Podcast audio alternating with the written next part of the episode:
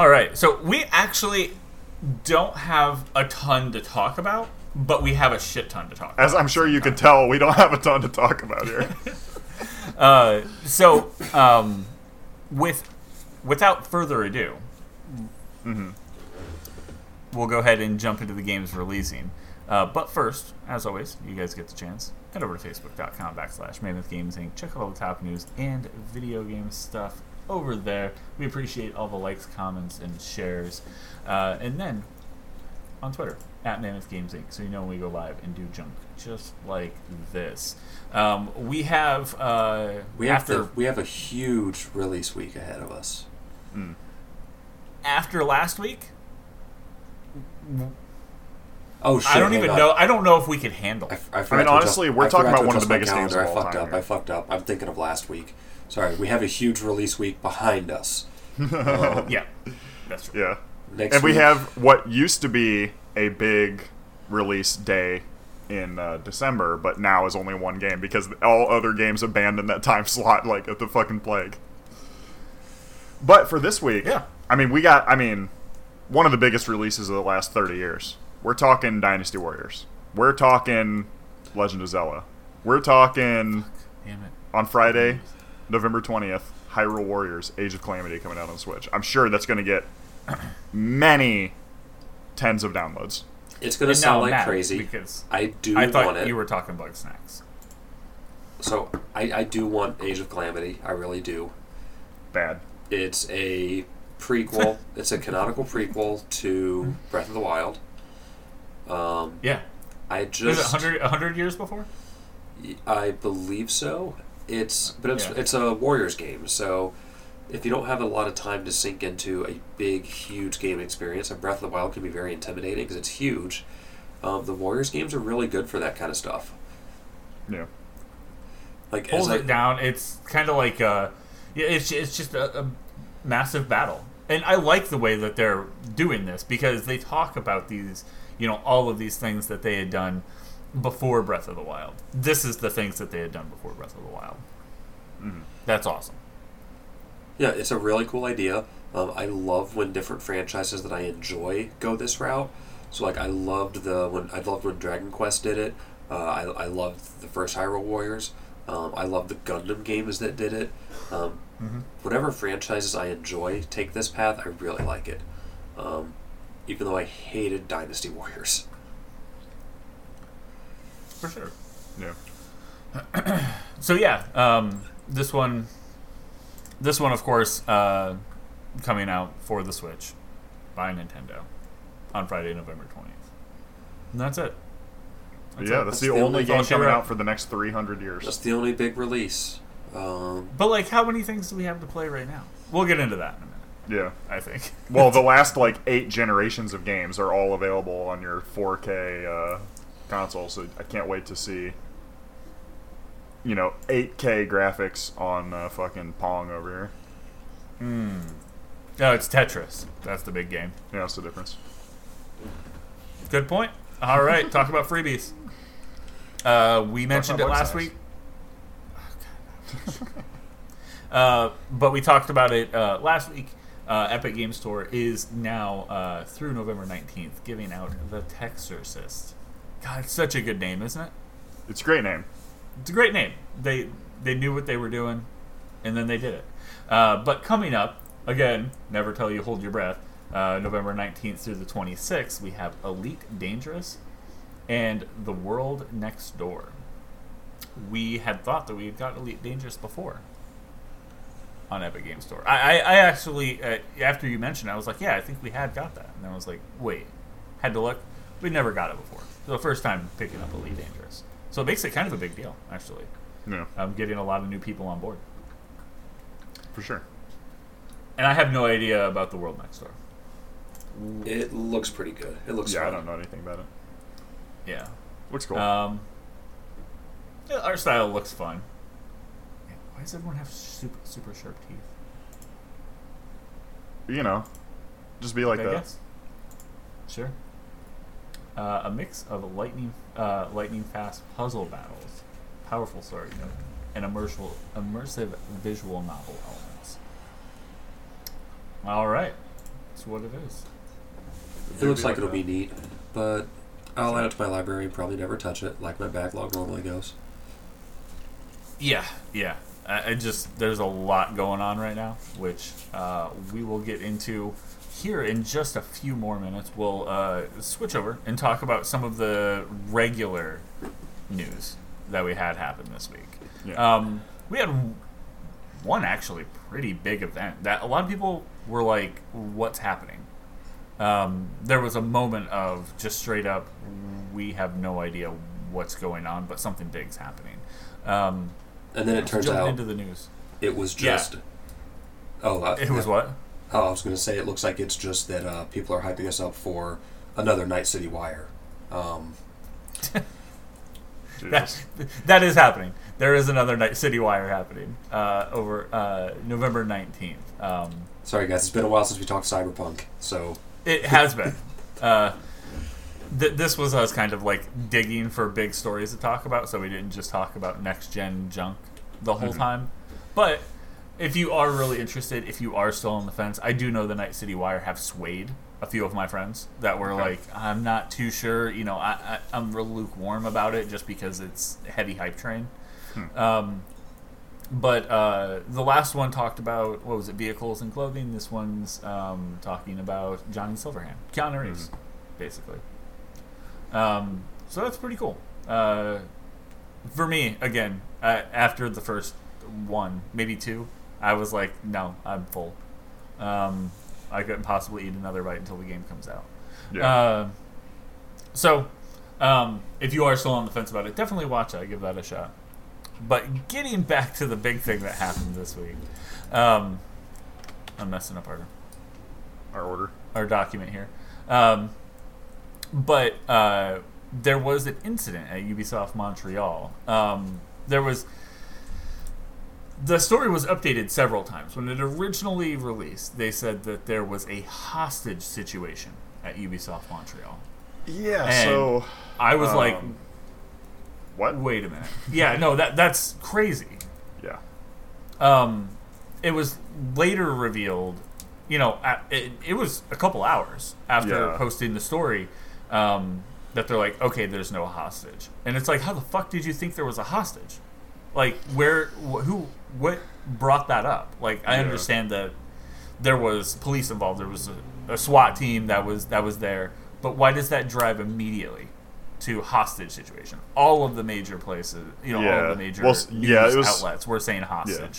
Yeah. It was the type of thing where, like, one news article, like, one person speculates, oh, I bet it's a hostage situation. And then every other news article references that and is like, it was a hostage situation.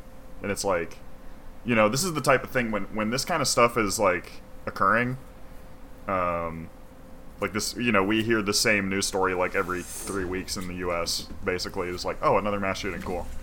So it's always like 1,000 news stories come out about like, oh, this guy is like, you know, here's the person's politics, and oh, we're hearing that it's, you know, this certain, you know, type of person, like race or whatever, based on what a certain news outlet wants to push, and then the legitimate news outlets pick that up and run with it without doing any research.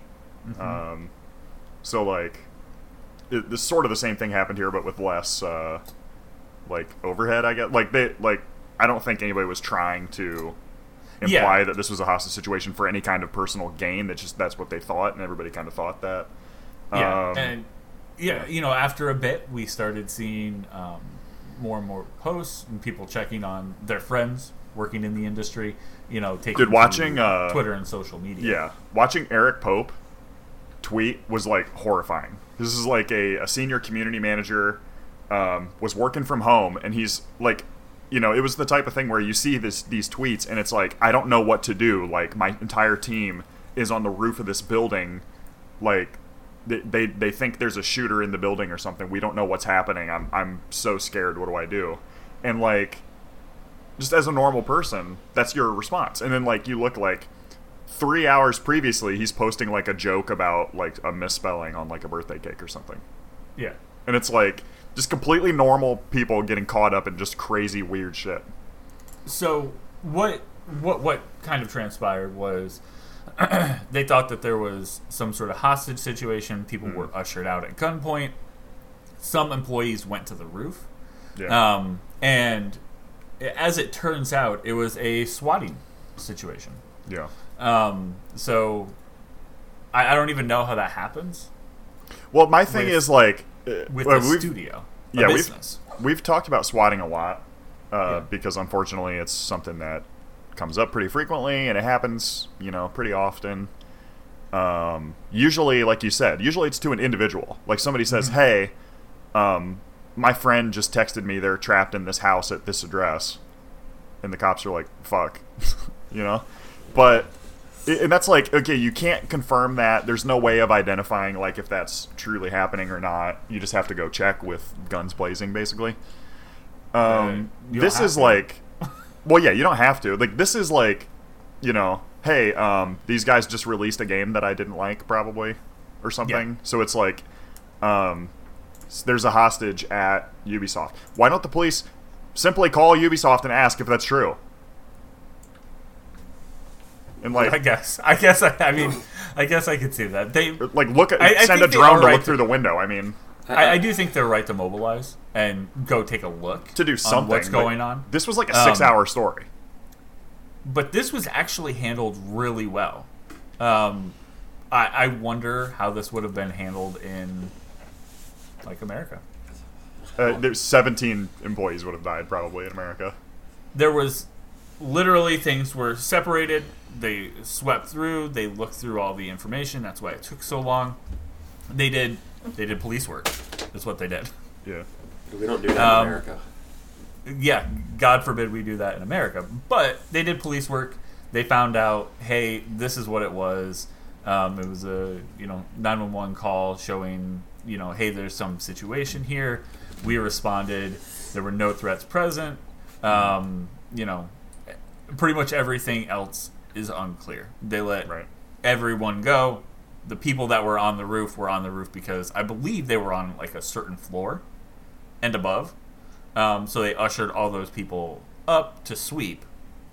And then everyone else that was below that, get out of the building. Interesting situation. Potentially very scary situation that... yeah, horrifying. Just worked out, which is kind of rare in today's world, I guess, that like you hear a story like this and you're like, oh, it wasn't like a complete massacre or something like that. That's not the 2020 way, for it to have a good ending, I guess, or as good as it could have ended. Yeah, but just a very interesting situation. Kind of just bringing swatting back into the mix for the story, I think. For stories. All right. Moving on. I actually have not touched this game in quite some time. But Animal Crossing did have apparently an update. People still play it? I don't play it anymore. Animal Crossing is still getting a lot of attention. Actually, I don't know why I said that. I am an admin in a fucking Animal Crossing group on Facebook that I just don't touch anymore. It's such a high... like, this game came out at a perfect time. Yeah. But then it was such... I played it for a lot longer than I probably would have otherwise. It came out at a great time. And then America didn't know how to keep the pandemic in check, so we all got tired of the pandemic and Animal Crossing. Yeah, that was my thing. I think I played too much of it too fast and burned myself out. Yeah. That's probably... well, but we didn't have a lot otherwise. Right. There wasn't really a lot else going on to distract yourself. Yeah. But the new update, the November update, kind of a spookier, more fall update. So, you have a lot of gourds, pumpkins, horns, Halloween costumes, and there's even a Halloween night.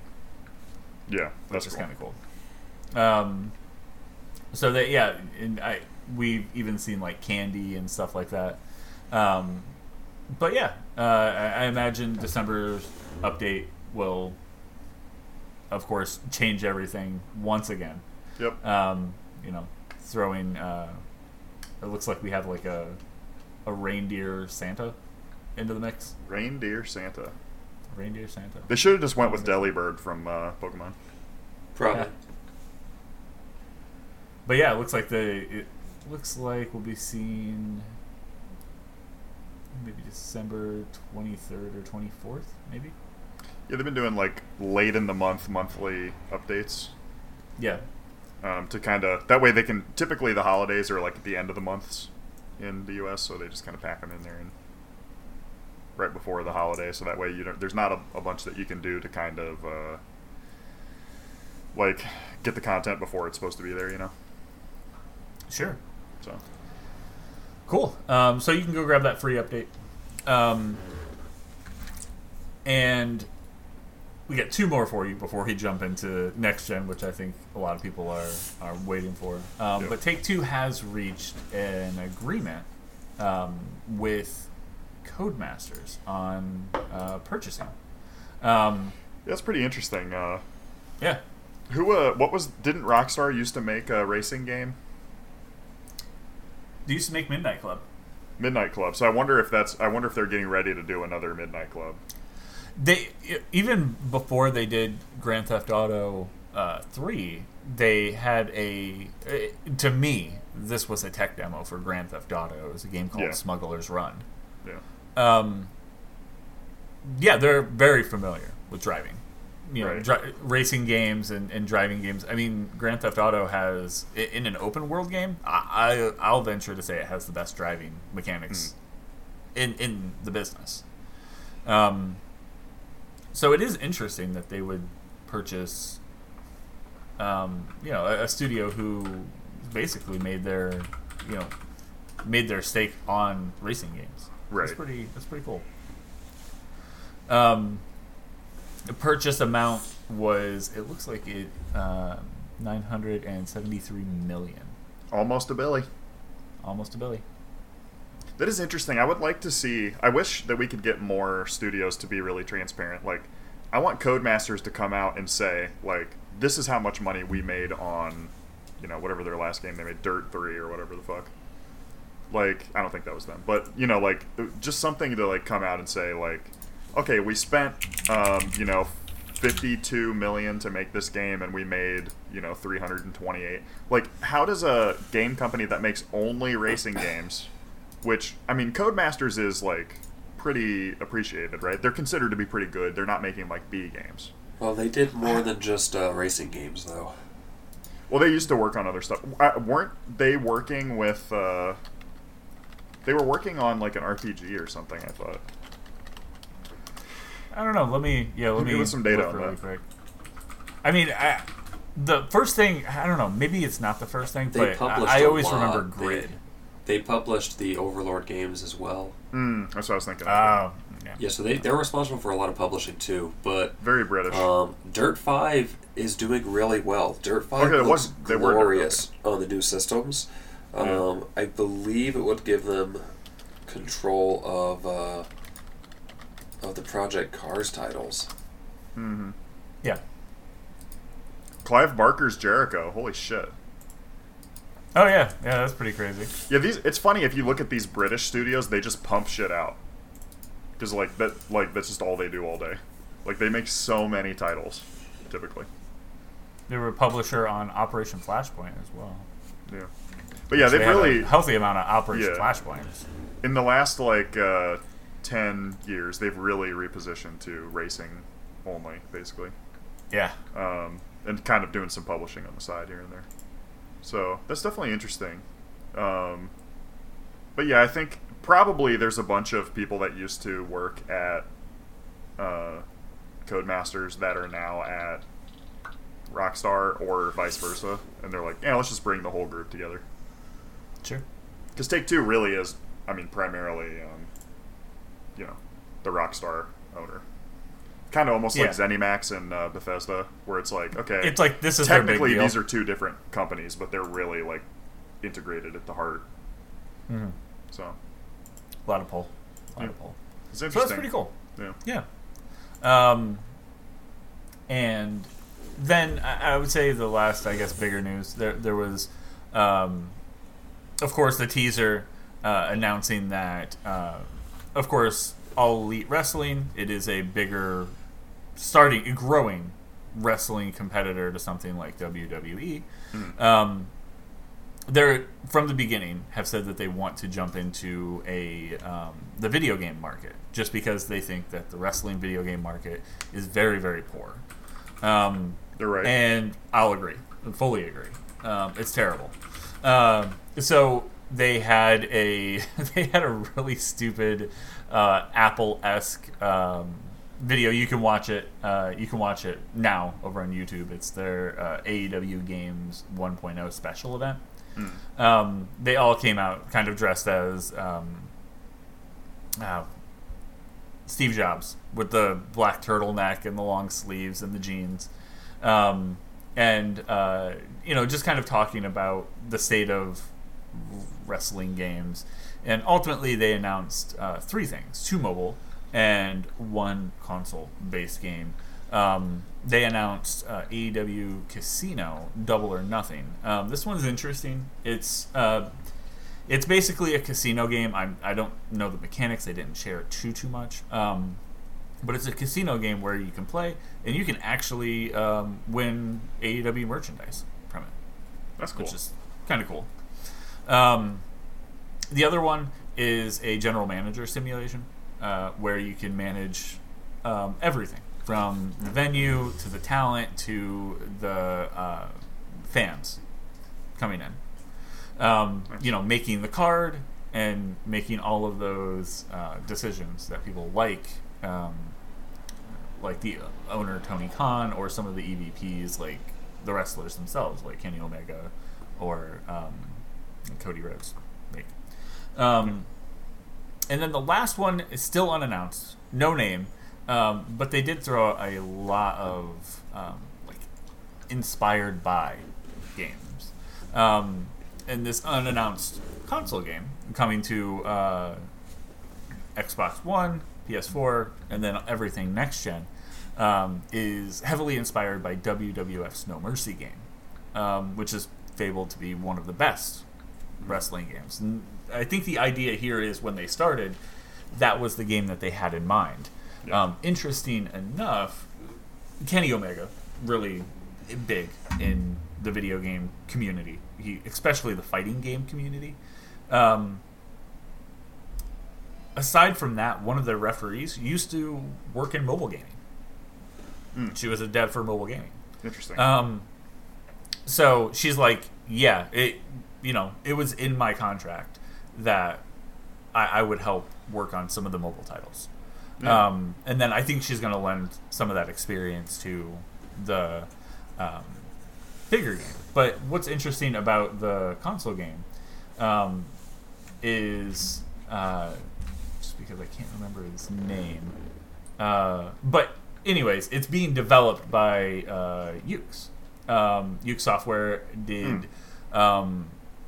was working with 2K and several other companies, several other development teams to make the WWE games previously. They have Hideyuki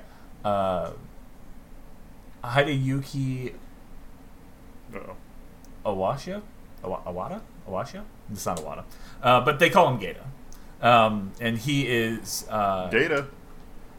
He is a developer. He was the lead developer on WWF No Mercy, and he's working on this title with them, so that's pretty cool. Kind of promising for people who are interested in a good wrestling game. Mm-hmm. So the video, it just has a bunch of really super terrible like references and jokes and things like that. They're all dressed exactly the same, and they keep interrupting each other. That's funny. It's just kind of fun. So you can go check out their stuff. They have a Twitter, AEW Games, and then as well on YouTube. So something promising to look forward to if you are into wrestling games. Yeah. All right, now is the time. Now's the time I think everyone's been waiting for. So think we'll start with Xbox Series X. I guess okay. Series S. We don't have that, but... never will. And we'll just talk about our experiences. Yeah, with the past more week, notably your guys' experience. Mine comes on Tuesday. Yeah, with the past week, a lot of stuff came out, and a few of us had a chance to get hands-on with some of the new stuff. Mm-hmm. Unfortunately, a lot of people, just like we guessed last week, a lot of people didn't have a chance at getting anything.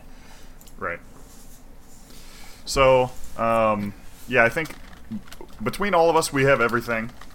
But I guess other than the Series S.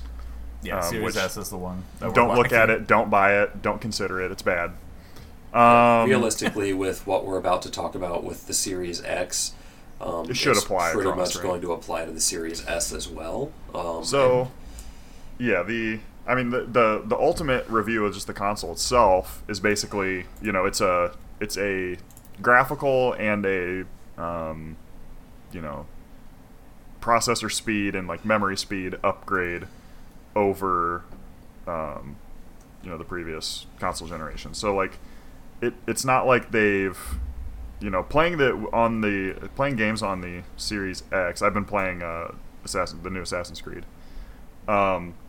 It just feels like playing it on a better Xbox One X, right? Like yeah, I feel like from the minute you boot it up, I do like that it kind of prompts you to log in using the smartphone app and gives you all the easy shortcuts for it, yeah. Which is kind of how Microsoft is wanting you to spread around the rest of the environment with them, have that little Microsoft ecosystem going. They want you to use your phone for stuff. They want you to not just be on the system. But the UI, from once you get it finally booted up, it's the same user interface you already have on your Xbox at home, be it a 1S, a 1X, or just a 1. Yep.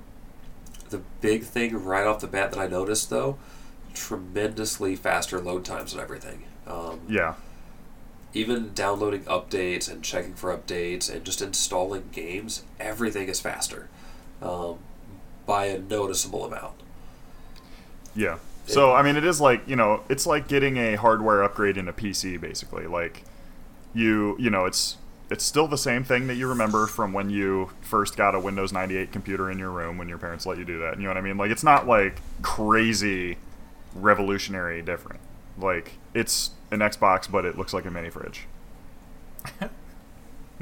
But it's like, that's what I wanted. Like, I really liked my Xbox One became my primary console because of the user interface and the ease of use, and that 4K Blu-ray player helped me out because everybody knows I have all these discs I still own for some reason. I will say, if we take it back a step, the unboxing was really a good experience. Yeah, the unboxing is interesting. They have everything layered in like a very presentational way. Yeah, like when you open it, it feels like you're opening a treasure chest. Like it was. Mm-hmm. A really awesome presentation. If there were LEDs, if there would just have been bright LEDs inside the system or inside the box, it would have been even cooler. But it was they should have done that. It was a really awesome experience just opening that system up.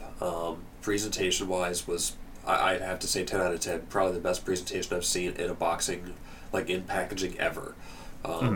They really wanted you to, from the get go, opening that up, to have a good experience. And I feel like them wanting you to have a good experience is why they didn't shake up the user interface, why it's still the exact same interface. Like we said before, if it ain't broke, don't fix it. And that's kind of the approach they went with it, because like Filter said, it really does just feel like I'm still playing my Xbox One X. It's just faster. It's just better. Yeah. So that's the lure, right? Yep. I guess I'm the objective third party here, who's asking the questions. I guess if you have a Xbox One X, why, if it's just playing the games, is that why would I upgrade? Is it because of the faster load times? Is that the biggest? Now, I will say, once you get your hands on it and experience those faster load times, all of the early reviews weren't lying. It is going to be so hard for me to go back to my One X or any older system now after experiencing how much faster and how much more fluid this one is. I just got to play like 20 minutes of No Man's Sky before we started up everything this morning, and I mean that it took me about 20 minutes to play that much No Man's Sky, whereas on my last system it would have taken so much longer for the game to just boot up and then to start getting into playing it and get through all the different load screens and everything. I dropped in and I was playing this game in no time at all. Right. And after the initial power-up, the initial updates and everything, even powering it completely down and then booting it back up, it is so, so fast. Mm-hmm. Nice. Yeah. Okay. After the unboxing, which is... went incredibly well. You thought it was really well positioned and presented. Yeah.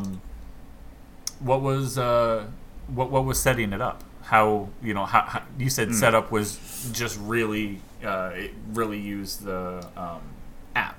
Is that what you were saying? Right. Yeah. It prompted to use the Xbox smartphone app. If anyone had the most recent app update for the Xbox app. One of the first things it did when you updated the app was gave you the option to set up a new system. Yep. And that's all you have to go to when you're setting up the new Xbox. It'll give you a generated code on the screen of your TV that you then punch into the app. And the best part is, my system wasn't connected to the Wi-Fi at the time. Yeah. So that means that those codes are already programmed into the system because they don't have to be connected online when you're activating them and setting them up. For sure. I guess the next question, Johnny, visually. I know you have, I would say, probably the better TV between all of us. Graphically, looking back and forth, did you do any did you do any comparison? I didn't get a chance to do any comparison, but I was completely blown away. The first thing I did was I popped in. I popped in and installed a couple games, but the first game I actually booted into to play around with this morning, I decided to jump into Ori and the Will of the Wisps a little bit. And it's a good-looking game. That is one of the big games right now that pushes you in, and as soon as you boot it up and check for graphics settings, it'll let you do 4K 120, or it'll let you do 6K at 60. I didn't expect to do 6K super sampling on my TV, but it is a noticeable difference, and it is so pretty. I don't understand how it can be so pretty, but it is. Okay. What was the first thing that you ended up playing? I imagine, Filter, you were saying have you only played Assassin's Creed? Yep. Yeah, I have a lot of other stuff downloaded, but Assassin's Creed is the only thing I've actually dove into so far. Okay. How's it holding the frame rate for you on Assassin's Creed? Because I know that was one of the biggest things they talked about being a big win. So, yeah, I mean, I haven't seen any kind of hiccuping. Did you play this on the Series X as well? No, I only played it on the Series. Okay. So I have not... Yeah. No. Damn, these names. You didn't play it on the Xbox One X at all. Did not play it on the Xbox One. Okay. So, but I did obviously just play Watch Dogs Legion on the Xbox One. So just between those, I mean, Watch Dogs Legion's had a lot of you could tell there was choppy frame rates and things. Sometimes when it was when you're hovering around on your battle bot or whatever, you can tell that it's just not even attempting to load in certain things in the background. You did not have to worry about that. So it was interesting. I don't know if it was in Assassin's Creed it loads pretty much the whole world all at once, or the whole region that you're in at least. So you can sometimes I'll go into the eagle mode. In this game it's a raven, but go into the scouting mode, and you can see figures from a 5-minute walk away in game. Running, sprinting on as a character, it loads pretty far distant objects and characters and everything. So that's definitely interesting. But yeah, I've not seen any kind of frame rate issues or anything like that. Good. Yeah, it really seems like this one you know, they really stuck to kind of what we thought that they were going to stick to. I expected them to change up a little bit more than they did, but they're really, really focused on, hey, let's get these subscriptions for Game Pass. It's all about those fundamentals, baby. Yeah, like I said, Microsoft knew that they I guess they wanted to play it safer this time around, because if you looked at it in 360 to Xbox One, they shook it up a lot, and what happened? Yeah, they got mildly fucked up. It took them a long time to build the Xbox One back up, and this time around, they didn't want to go too crazy with it. They played the better safe than sorry approach. That's not a bad thing, in my opinion, but it definitely leaves a little bit more wanting. It doesn't really feel like a next-gen experience. Right. Okay. That was a question that I was going to bring up. Like, what makes it a next-gen experience? Fundamentally, it feels like I'm still playing my Xbox. It feels like I'm still playing my Xbox One X. It's just that it's like, I don't know, it feels like it's comparatively like when I went to the One X from a One S. Oh, everything's a little bit faster and everything was a little bit better now. It's that same kind of step up. So I can see why Microsoft is catering everything to just be Xbox. If you look at the game cases out there now, no more of the game cases say Xbox One, and they just say Xbox, right? Because they want you to play them on whatever. It really is like we're playing PC games now. They're just hard coded in to have specific settings, ready to go whichever platform you're on. Now, I will say that is really one cool thing they did is I popped my Assassin's Creed disc in, and it popped up and said, hey, there's an upgrade for this. It's this many gigs to download. Do you want to do that version instead? I said, yes. Yeah. That's really cool. Nice. Okay. So it looks like... Have you had any other experiences with this that were, you know, either incredibly positive or incredibly negative? I don't think so. I think, I mean, in general, it really does seem like an all the hits style thing where it's like, okay, it's faster, does more, you know, it looks a little nicer, it syncs up to your TV better. It's like the ultimate, edition of the Xbox console right now. It doesn't really ultimate wow me. Game Pass. Yeah, nothing on it's really wowed me, but aside from the load times and like the fact that it boots up so quick, like the fact that I could get into something so much faster now is really cool.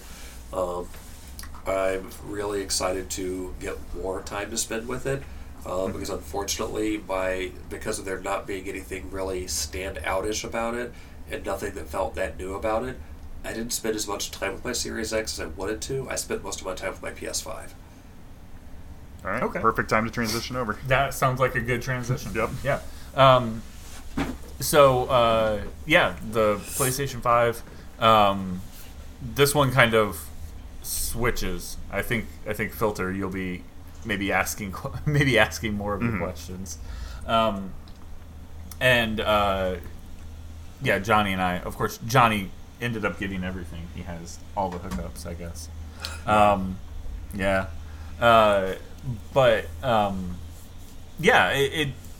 feel like a lot of the things that you guys were saying about the series, the Series X.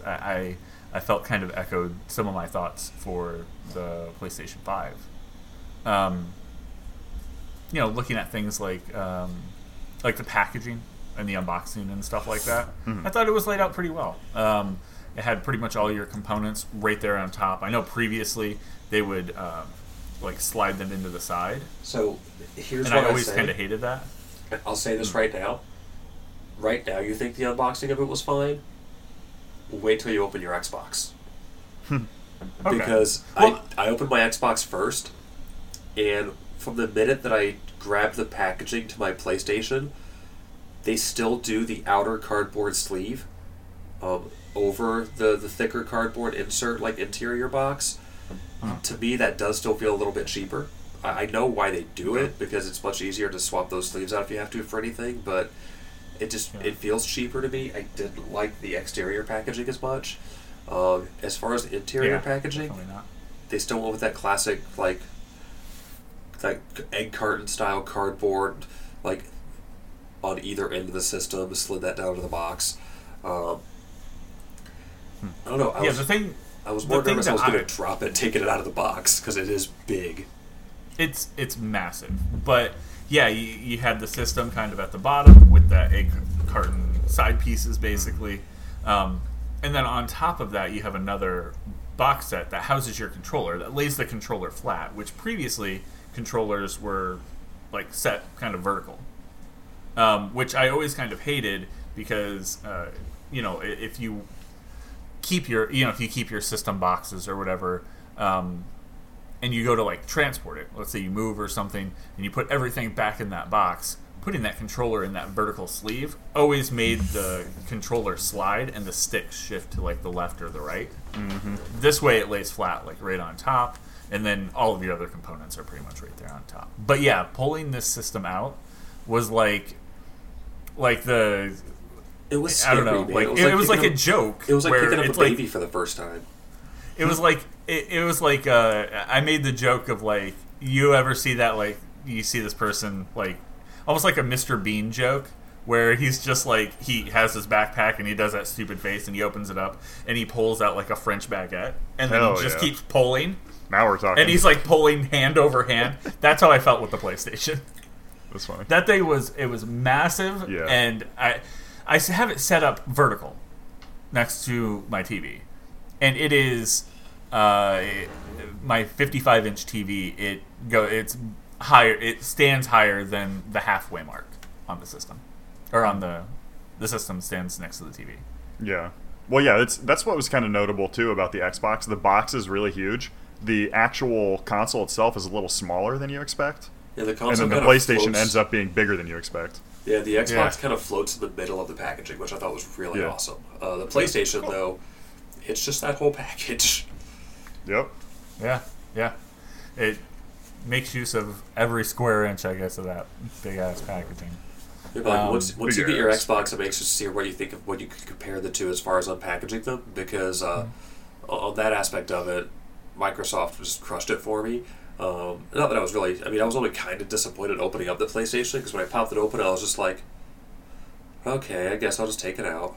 But like, I did the same thing. When I got a look at the interior box, I was like...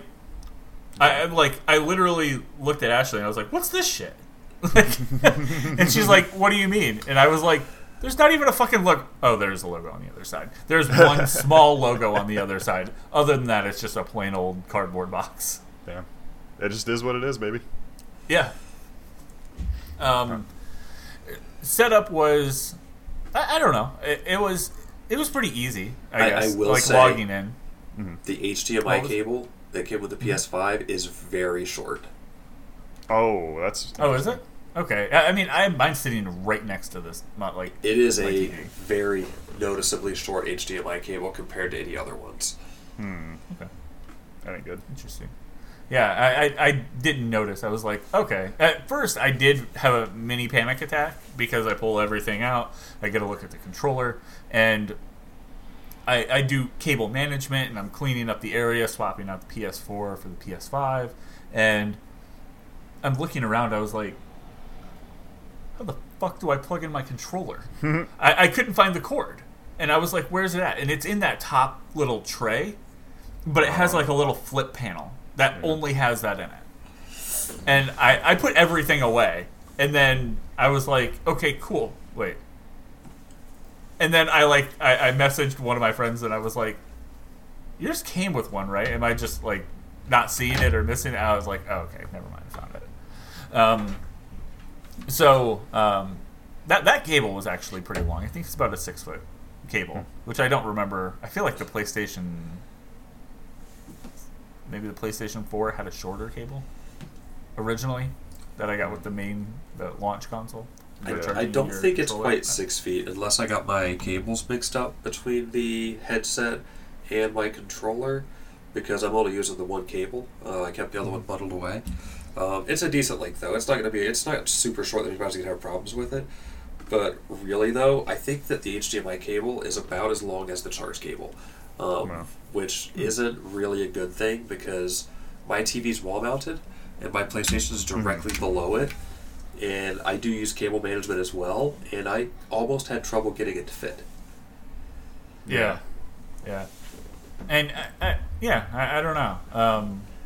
Always something that you have to deal with sometimes with cable management. Once you got it hooked up, how did you feel about that first time booting it up? It was I felt like it was a lot. I felt like there was a lot of it was kind of overload. You know, like, okay, what do I do first as I'm going through the steps? I liked the same way you said with the Xbox. You know, just being able to scan the QRC code or whatever, and it automatically logged me in. Mm-hmm. That was awesome. And then swapping all my information from my PlayStation 4 to the PlayStation 5, that was a little clunky. I would be interested to hear the difference between the PlayStation 4 and PS5 swap to an Xbox One to a Series X swap. So here's the thing. I didn't swap anything. I don't intend on playing PS4 games on my PS5 unless they are dramatically enhanced specifically for it. And I don't plan on playing normal Xbox One games on my Series X unless they are optimized for it. Yeah, and that makes sense. There's just some things on there that I'm like, okay, cool. I kind of stuck. I was stuck in this really stupid position with Watch Dogs, which every single thing that needs to be tracked in that game is not tracking properly. Yeah. Actually, one of them, if I want the trophy, the platinum trophy, which I have one trophy left to get, I think I'll have to restart the game after they update it and replay the game in its entirety. So, I mean, just on a tangent on that really quick, they have spray paint locations, drinking location, and dart locations. And you're supposed to find all of them, obviously, and play a game of darts, drink in every location, and tag everything. The problem is, it's only, for me and for several other people online, it doesn't register. Since you have multiple characters, doesn't register with multiple characters. You have to do all of these with one character in one sitting. Whoa, that's terrible. Where it gets really bad is there is one other trophy for collecting, spending money on clothes. You spend it says it's 100,000 on 100,000 on clothes. The problem is you get the majority of your money from missions. When there's no more main story missions to do, it's hard to collect money. You're going to be collecting it at about $198 per little side mission. And if you had been spending money all along the way in the game, guess what? It didn't track it properly. You have to spend all that money with one person in one sitting. I'm hoping they patch that out just so I can get the trophy and I don't have to play it again. If I don't, I'm probably just going to look at that thing with a 97% completion rate, just missing the one trophy, which is kind of makes a shit experience at the end of the day. Yeah. But that's no fault of the new console. It's a deeper problem that we're dealing with there. Yeah. It's like a Ubisoft issue that they really, really need to desperately fix. I heard there might have been some tracking issues in Valhalla as well. One of my friends messaged me. He's like, hey, have you started playing that yet? And I'm like, no. He's like, oh, I'm just having a weird issue. Just wanted to see if you were happy. Yeah, I haven't looked at the trophies at all yet, or the achievements in my case. But I actually have the things. I used to be into achievement tracking and stuff, and then I'm just over it now. So I actually have disabled those so that it doesn't even ping me when I get something. Oh, okay. But yeah, getting back to the console, getting through the startup. No, I didn't really think it was too bad. I don't have. I guess I don't have that back and forth comparison. Presentation wise, it felt cool to me because it just graphically and just the way it presented itself when you were setting it up. It did want you to feel like it was a new experience. It really embraced the fact that this was something new right off the bat, and I thought that was really good. That's cool. Mm-hmm. And when I did transfer everything, I did not have any sort of issue at all. I had everything over there. I didn't even, like, Ashley had her information on the system, transferred over. It said it was going to take about, like, 3 hours to transfer all this. I was like, dude. It took, like, an hour. I just went and did something else. So not too long. And it was mostly just to get some of that save data, her profile stuff, and my profile stuff, I guess, over. And it was yeah, just a pretty simple setup, to be honest. In that setup, it asked me what I wanted to download at the same time. Hey, do you have games you want to download while this is setting up? Which I thought was a good, kind of a cool thing. Yeah. I downloaded Bug Snacks. Very nice. Yeah. And then after setup, it was actually kind of cool. While I was setting up, one of my friends, he's like, "Hey, I wanted to check this out. I have a." He has didn't have a headset. He just had the system, and the controller acts completely as a microphone and a listening device. Yes. So we did a chat with not me on the PlayStation 5. Him on the PlayStation 5 and me using the PlayStation app, the updated PlayStation app, and it worked flawless.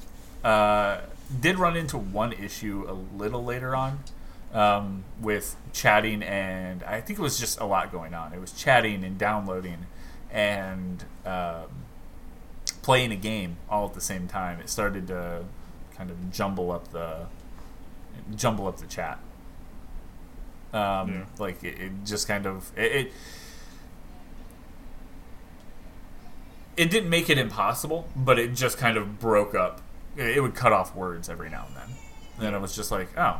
But I think that was just because there was a ton going on. It was downloading like 3 different games, and of course it breaks that down to one game at a time. And then I was playing at the time I was playing. Astro's Playroom. I haven't had an issue with it since. And then, it was kind of cool to know that, having the... You can chat completely with just the controller. You can chat... you don't have to go, oh, let me go find a headset or whatever anymore. Mm-hmm. That's pretty cool. But that controller is the star of the show. For sure. Yeah. Now, I will say the UI with the PS5, once we got through all the setup stuff, since I didn't already have a big library of games there, getting my stuff initially downloaded was pretty smooth. I will say I can't wait for a way to organize my content, because as I start installing more and more games, I'm going to need a way to sort my stuff. But as of right now, I don't have any real complaints other than no folder system. That was something that I noticed, too. Yeah, that's kind of been an ongoing issue with PlayStation as well. I know people have kind of always complained about organizing their stuff, and the only way you can do it really is with the folders. So, and I actually, on PS4 did not have an issue. It's just they removed the folder option. Yeah. But it does go, like, if you're looking at the home menu, you can go into your game library, and then there's your collection installed, PlayStation Plus and PlayStation Now. You can just pop over to install and it'll show you everything. Yeah, and it shows you PS5, PS4, or PS3 titles because of PlayStation Now. You can kind of sort it by that way for visibility purposes. But if you have a huge library like me, especially with digital content, it's a nightmare to get through all of it. That's kind of the main reason I'm not too stressed about it. I'm just running with what I've already got. But that leads back to the UI and stuff was always nice, but as Nightspot was about to say, the controller being the star of the show. The first thing that I did, as promised, with my game, was booted up Astro's Playroom. Goaty. I would honestly have to say that it is probably my top contender right now for it. Yeah. How that did game this for free... has zero right to be as good as it is. People are calling it a glorified tech demo. No. This is a full fleshed out game. When you get a chance to play Astro's Playroom, the best way I could put it to anybody is it is a love letter to Sony PlayStation history, told in the form of just a near perfect platformer, which is what PS1 and PS2 PlayStation gave us so much of. Yeah, it took it straight back to the fundamentals of what a platformer is. It was fun from beginning to end. Nothing felt clunky about it. No, you were smiling the whole time playing it, just because you're seeing all of this stuff that is like, oh, hey, that, you know, like usually when you play a game and you see a reference, you're like, oh, that's kind of cool. But there's a reference. It literally is nothing but references. I was playing through it, and you get to pick what area. It's kind of open from the start. You start in a central hub, CPU Plaza, and you get to go to the GPU. You get to go to the SSD. You get to go to a couple other places you can travel to, like the cooling area. What's the other one? Oh man, it's square. It's the pink colored one. I can't remember. Memory. And this is one that got Memory Meadows. Ah, yes. Because there's GPU Jungle, Memory Meadows. I can't remember Cooling Springs. Yeah, Cooling Springs, and the SSD Highway. Speedway. Speedway. Yeah. I started with the GPU Plaza just because it was green. It felt welcoming. I went into it right off the bat. There was a Crash Bandicoot reference. I was like, oh, that's cute. That's like not current Sony exclusive, but that's old school Sony exclusive. Yeah. And then a minute or so later, I ran into Aloy, and I was like, that's cool. Just little teases here and there of different characters. But every time I saw one, everything. It was in such a cute way, because you'll see these little Astrobot camera guys, like holding cameras like they're shooting a film, and you have the different the different robots dressed up as the other characters doing their thing, and it's just it's really awesome. They hit pretty much everything with it. There's everything even one area. The first area I went into was the pink area. The memory. Yeah, it's funny that I can't remember the memory one. And yeah, that's the first one I went into, and as you start playing through one of the areas, you notice it starts to rain, and you feel everything with this controller. By the way, there are parts of the game where holding the controller, the things that start happening are so subtle you don't realize it. Like just walking on different surfaces, or the way that you brush through high grass. And you feel it kind of like just move in a certain spot on the controller.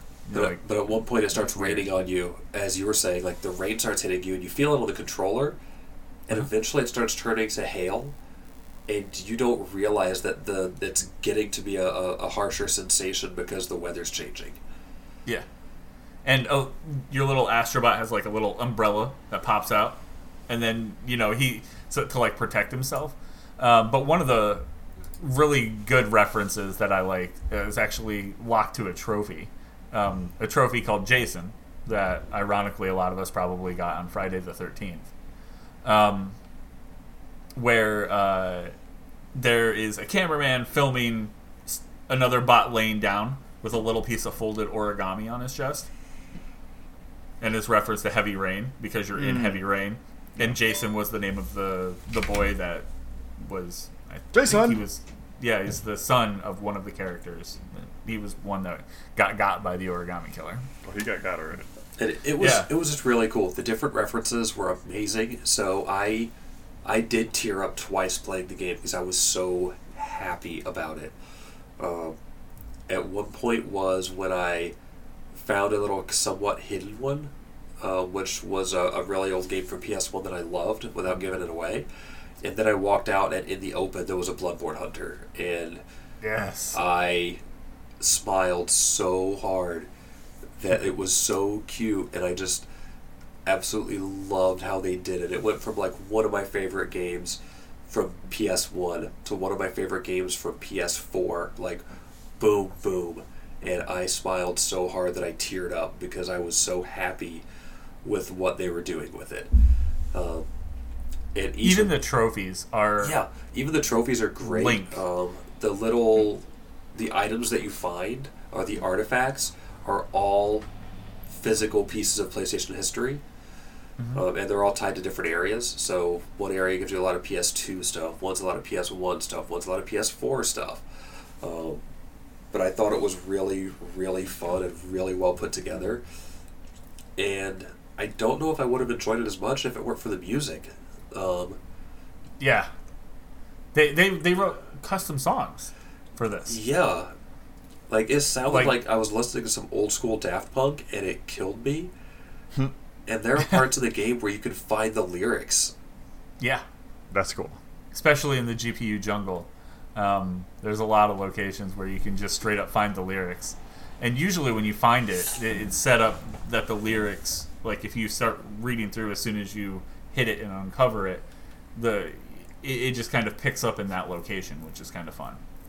They should have made all the trophies actual physical trophies that you have to find. Well, there are a couple. There are. Okay. I figured there was something like that. In the game, and it's great. They did not forget.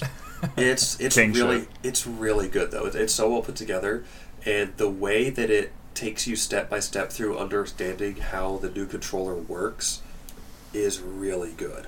What I would really enjoy is... Filter, when you do get this, I would enjoy you to sit down and play this and get a platinum trophy, because it's not difficult. You can get it in this game just by playing through. Like I said, I had about 3 or 4 trophies left to get. Yeah. And then in the card section, if you're like, oh, how do I get that, or where do I do that, if you don't want to mess around with it, you can literally watch a video and it'll show you how to achieve what you need to achieve. Right. So for people who are, not interested in that, it's just, I don't know. It's the game is designed so well to teach you how the PS5 works. Mm-hmm. Yeah. Well, yeah, it's like the games that were built into Microsoft that teach you how to do it. Like the point of Solitaire was to teach you how to do clicking and dragging. Mm-hmm. The point of Minesweeper was precision clicking. So it is really... I think they should make more games like these that is okay, here's literally how you make this work the way you want. To me, the fact that this game gives you a platinum trophy for doing everything like that is so outrageous. I love it. It's going to be my first platinum, and I joked about that before, but after playing it, I'm going to make that happen. It was so good. For sure. Yeah, They really knocked it out of the park. I saw some people oh man, I can't wait for them to do more in this. And I think my my rebuttal to that is I say leave it a treat. Leave it something that you maybe look forward to on release of a Sony console. Mm-hmm. So it's hard telling, but this game specifically, coming with the system, has, as you said, no earthly business being as good as it is. It's unfairly good. And I don't know how anybody could dislike this title. So it's not the next Knack, is what you're saying? No, it's so good. Yeah, it's really well done.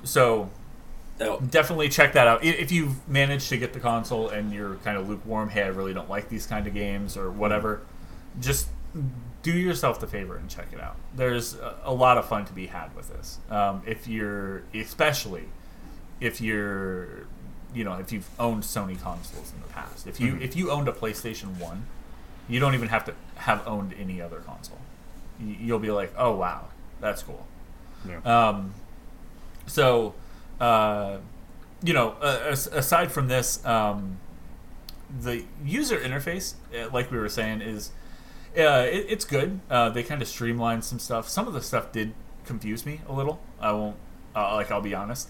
Creating parties, we used to have messages, and we used to have chat parties. They updated the chat party, which is fine. I didn't know how to send a chat invite for a while, or where to find and be able to join a chat with somebody. messages are the same way. I was like, where do I go to do this? And it took me a little bit to kind of figure that out. And it's the same with a few other bits, like finding downloads or recent downloads. You used to just go to your notifications and you could click on, right at the top, it usually said downloads. You could click on that and see everything that you had downloaded. Good way to check out like what patch you're on or what came in the specific patch. Yeah. Just much more difficult to find now. I guess that would be maybe a slight complaint, but I think it just might be because it's new. You know, yeah, still getting used to it. It's going to take a little bit of time for me to get used to the different menus and stuff on it. So far, though, I love how smooth it all is. Yeah. But the controller is really so far what has sealed it. The haptic feedback is so hard to put into words how awesome, how impressive it is. I know we talked about the rain in Astro's Playroom and like the grass and stuff like that being a subtle difference on there, but one that I thought was really cool is the triggers. Mm-hmm. Understanding how the tension works on these triggers is amazing. I know that Call of Duty is, I haven't touched it yet, but they say Call of Duty, every gun is going to feel different with how those triggers work and how the haptic feedback works. Just with Astro's Playroom, they really showed you in one section how, in two sections actually, how squeezing the triggers can be a little bit different. There's a climbing section where right off the bat it's just like, oh, just press the triggers and tilt your controller with motion to have yourself climb up higher. And at one point you squeeze the trigger and you squeeze it too tight and it breaks something. So it really shows you there, like, you have to do a light squeeze on it, so you barely squeeze on that. So you have to start worrying about how much tension you're putting on it. That's cool. Talking back to something like Call of Duty, and typically playing a first-person shooter, L2 aims, R2 shoots. There's resistance to aiming as your character takes that second to look down the sight. You don't fully get it pushed down until the character's face is looking down the scope or looking down the iron sights. And as you're shooting, the vibration in just the R2 button, that's incredibly interesting. And it kind of bounces your finger back a little bit with every shot. It's such a weird experience. I would say that sounds like one of those experiences where for the campaign is going to be awesome, but for multiplayer, I don't see people using it. I see people disabling it. Yeah, maybe. I've left it on while playing multiplayer, while I've been playing zombies, while I've been playing the regular multiplayer mode. Because it just it sounds like with the L2 specifically, that quick scoping is going to be really hard. And people are still definitely doing it really, really well. Yeah, they're probably just it doesn't resist to the point of, like, you can't push it down any further. You can just kind of, like, and go down, but you feel the resistance as it goes. It's not that you can't press it down all the way, if that makes sense. It's just, like, there's just that little bit of resistance there. Interesting. So it's definitely not disabling or anything. Doesn't really change, effectively doesn't change the way that you would play something like multiplayer. It's just a very different,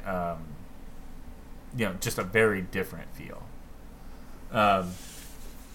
Good though. I'm very, very excited for something like Cyberpunk with this. Yeah. So as of right now, the only PS5 title I don't have access to is Godfall. Same. Damn. I've got Spidey, I've got Miles, I've got Demon Souls. They're all beautiful titles so far. Absolutely gorgeous. I can't wait to dive into all of them and really start playing. I barely got to play like 10 minutes of Demon Souls, and it felt so good. And it was beautiful. I love that. It's been a long time since I've played a Souls game, and I've probably put 2 hours or so into it. I knocked out the first boss and, you know, kind of reacclimated myself with how things work. And I love the things that are on, you know, the little spots on the ground that say, like, treasure ahead or enemy to the left or whatever. I love that. Gorgeous chest ahead. I love that community. And they'll lie to you. Oh, yeah. They'll lie to you. I love it so much. And you're like, I don't know. Do I trust this? Do I trust this guy right now? Yeah. It's super fun. It's stressful. Not stressful. It's worrisome. Yeah.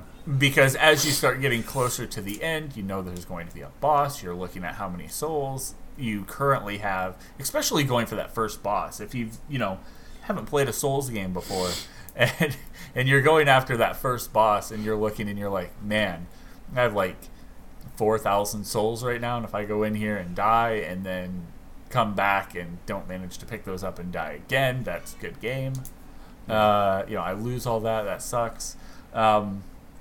But yeah, it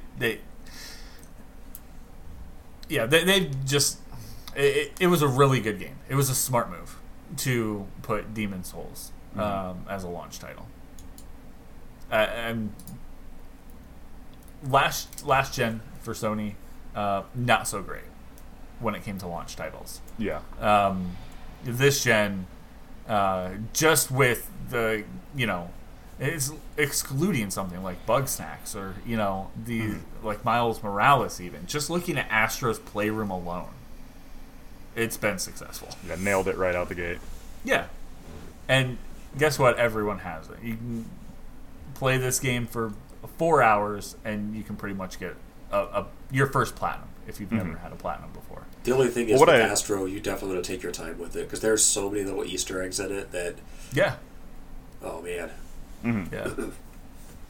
Yeah, that's what's really interesting too. The really extremely smart thing is just having it. It's pre-installed, right? Yeah. Like, not only is it free, but it's like it's pre-built in. I had a quick update to install for it when I got mine booted up, but that was it. Mm-hmm. So, what's really smart about that is that everybody that has a PlayStation now has a common talking point, right?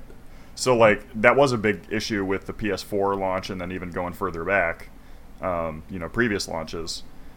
That there was kind of an issue with, like, you know, people would be like, oh, what are you playing? Hey, I tried out, what's that, like, weird, like, ninja, Warframe? You know, I tried out, like, oh, I've been playing Assassin's Creed Black Flag or whatever. But people did not have the one common thing, maybe, like, Contrast or something like that, that was free on PlayStation Plus. Stick it to the man. Stick it to the man. So it's like, if you had that's Plus. Actually, like, a high-quality game that everybody has in common if they're playing on PS5. Yeah. Very smart. And again, it's unfairly good. Yeah, a little bit, like, you feel a little bit guilty. You're like, I can't believe that this is free. And again, excluding the Bugsnax. Bugsnax is incredibly fun. I will say the controls, I might have chose something different. But the game is so fun. Like, just seeing the characters, the world, you can see where it's building to in the first 15 minutes of playing. Yeah. It's going to be I don't know why I'm getting like a Pokemon collection feeling looking at this game. So that one's incredibly like Young Horses did an amazing job and nice. very smart on like partnering with Sony. Hey, just pay us the lump sum, we'll release it for free. Everybody is talking about Bugsnax. Even people who had no earthly interest in it. Guess what? It's free. Yep. I finished Astro's Playroom. That one was a gem. Let's go see what this one's all about. For sure. So, definitely good. Like even looking at something like the 3D audio, getting the PlayStation headset. I haven't really noticed anything too crazy with it. It's a nice headset, though. Nice. I mean, it just feels like a really nice headset. It's probably doing things that I'm not like maybe noticing. I think it's because it might be overload, to be honest, with everything that's going on. Playing something like Call of Duty and, you know, graphically it looks phenomenal. All of the new bells and whistles, and then this controller in your hand has so much focus. Like, it's a lot, and it's really, all of it's been really well done. So I'm incredibly happy with this. And then for me, Tuesday I should be getting the Xbox as well. I'll have a little bit more to say about that probably next week. I'll probably just end up like confirming a lot of the things that you guys ended up saying about it. So it overall it was a very, very good week for games, and we didn't even get into like all of the games. We didn't get into the nitty gritty of some of these games, like like Valhalla or things like that. If anything, this is really just like we kind of talked about, a first impressions go, and so far I've had really good first impressions with both. Nice. No real complaints here, aside from the fact that I'd like to be able to organize stuff better on my PS5, but I don't have enough stuff yet to have to organize it, so... Mm-hmm. I did have one experience in Astro's Playroom that was really... It was probably a good, 40 minutes of me going, what am I doing wrong? Mm-hmm. I just saw it in Memory Meadows, and a few other places there's little pinwheels. You have to blow onto the controller. Wow. You had your headset on, didn't you? I had my headset on. Yep. Because it uses the mic like the old school DS games did, where you would blow into it and it would just take that audio. So if you just unmute your headset, or if you just I had to take my headset off and move it closer to my face because there's no boom mic on the Sony headset. So I'm blowing at the controller like, what the fuck is happening? Why isn't this working? And then, after a little bit, Ashley's like, what are you doing? And I'm like, nothing, leave me alone. That's fine. Blowing on this controller. So and if you mute your headset, it'll do it. I didn't even think. I had no thought of the headset on. I guess that's a good thing, too. It didn't register that I was wearing a headset. It's a very comfortable headset. Comfortable headset. And then after, I was like, oh my. Yeah, because if you're wearing a headset, it's not the system. I'm an idiot. You can't unmute the controller mic if you're wearing a headset. Yeah, if you're wearing a headset, you have to mute the headset. On the controller, it'll show you a little light under the PlayStation logo showing you, hey, your headset's muted. But if your headset's off, the controller will be on. It'll take up. It'll put out all the audio. It'll take in any audio that, it works as a microphone and a headset kind of for you. And you can press the button on the controller to mute everything. So that's pretty cool. But I did not think of that at all. I actually went through half of one level until I got to one. Decided, I was like, I'm not even going to fight with it. I went to another room, ended up finding another one, and then I was like, I got to figure this out. I can't just not continue on. It was kind of a dumb moment. But they really did intend on you playing Astros with a headset on. Yeah. But I streamed about an hour and a half of Astro. I will say that so far I don't mind the user interface for the onboard streaming, which is one of my biggest things I was worried about. It's still very similar to the way the PS4 was. It looks like we still have a lot of blocked scenes. A friend of mine just said he can't stream Demon Souls straight from his console because it does the stuff that Persona 5 did back on PS4, where it just blocks the scene. Like half of the game. Yeah. So I won't be able to do that one, which is fine. I plan on playing that one alone anyway. But every time you boot up to broadcast, it lets you reposition where your camera is. So beforehand, it was always like, oh, yeah, it's in that corner, or it's in that corner, and then you'd have to go adjust that in your settings every time. This time, when you boot the game up to broadcast, it just lets you pick where your camera is going to go, and then, boom, it's ready to go. Okay. I thought that was really, really good. I'm going to be investing in a cheap green screen, because the PS5 onboard streaming stuff has chroma, so I'll be able to just cut that out. Mm-hmm. Nice. And I just popped up my stream dashboard on my PC and kept up with chat on there. A friend of mine that does a retro podcast watched me play over an hour and a half of Astro's Playroom because of all the retro stuff that kept popping up. So, yeah. Yeah, but that one's a treasure trove of fantastic retro nostalgia. Honestly, I felt weird because by the time I finished Astro, I thought, like, what if this is it? What if PS5's as far as PlayStation goes? Like, what if they just... We've reached perfection, now it's time to stop. Like, what if this is the last console? Like, could be. And by the time I finished up with Astro, I felt like that could literally be it. Astro's Playroom could be a coup de grace of everything Sony history building up to this moment, and it is. Wow. But it could end here, and I'd probably still be happy. Yeah, I'm comfortable. Yeah, and we've talked about that a lot. Like, where can they go from here? Mm-hmm. What, continuing to, like, update the... little incrementally. Yeah, like, from here it feels like the only direction that we can go is, you know, in what Xbox has delivered with the Series X, you know. Performance issues, or performance, you know, corrections, improvements, getting... Yeah, if there are notable graphics. I don't see there being another big leap forward, though. I think we're at it. This is a big leap.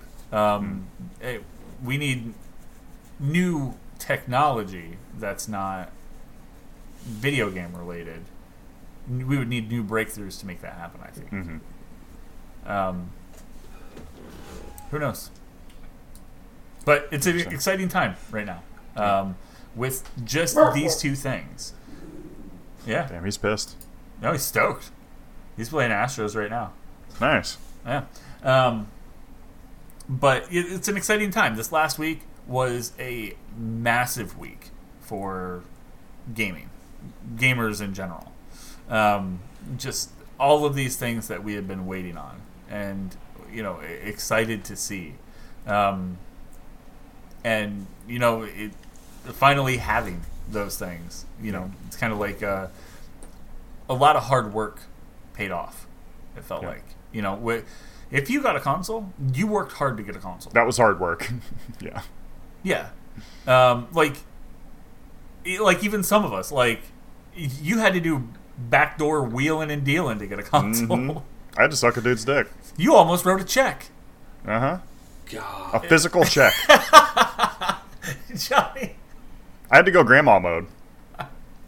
He pulled out some old ass glasses and just puts them way down on his nose. Now starts writing it out. Now, how much were we talking about over here? Oh man, God damn it! But if you did get a console, you worked hard to get a console, and the rewards are now really, really, really worth it. So.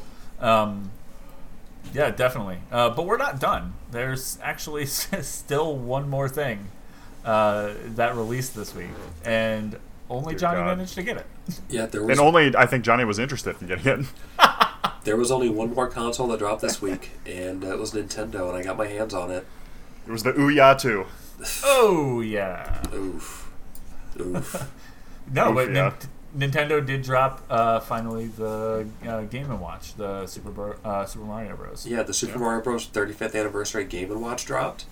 I was apparently the only person that picked one up on Friday, so I just think that the store didn't, like, people didn't know the store had them. But crazy. It's neat for what it is. It's nothing that's that big of a surprise. The Game & Watches were like the old school first Nintendo games that existed. They were just little handhelds that would usually like open and like fold shut, kind of like how DSs do nowadays. Mm-hmm. But they didn't have many games on them, but they're meant to be watches. It's a little clock, and it has Mario 1, Mario the Lost Levels, and Game of the Year Ball.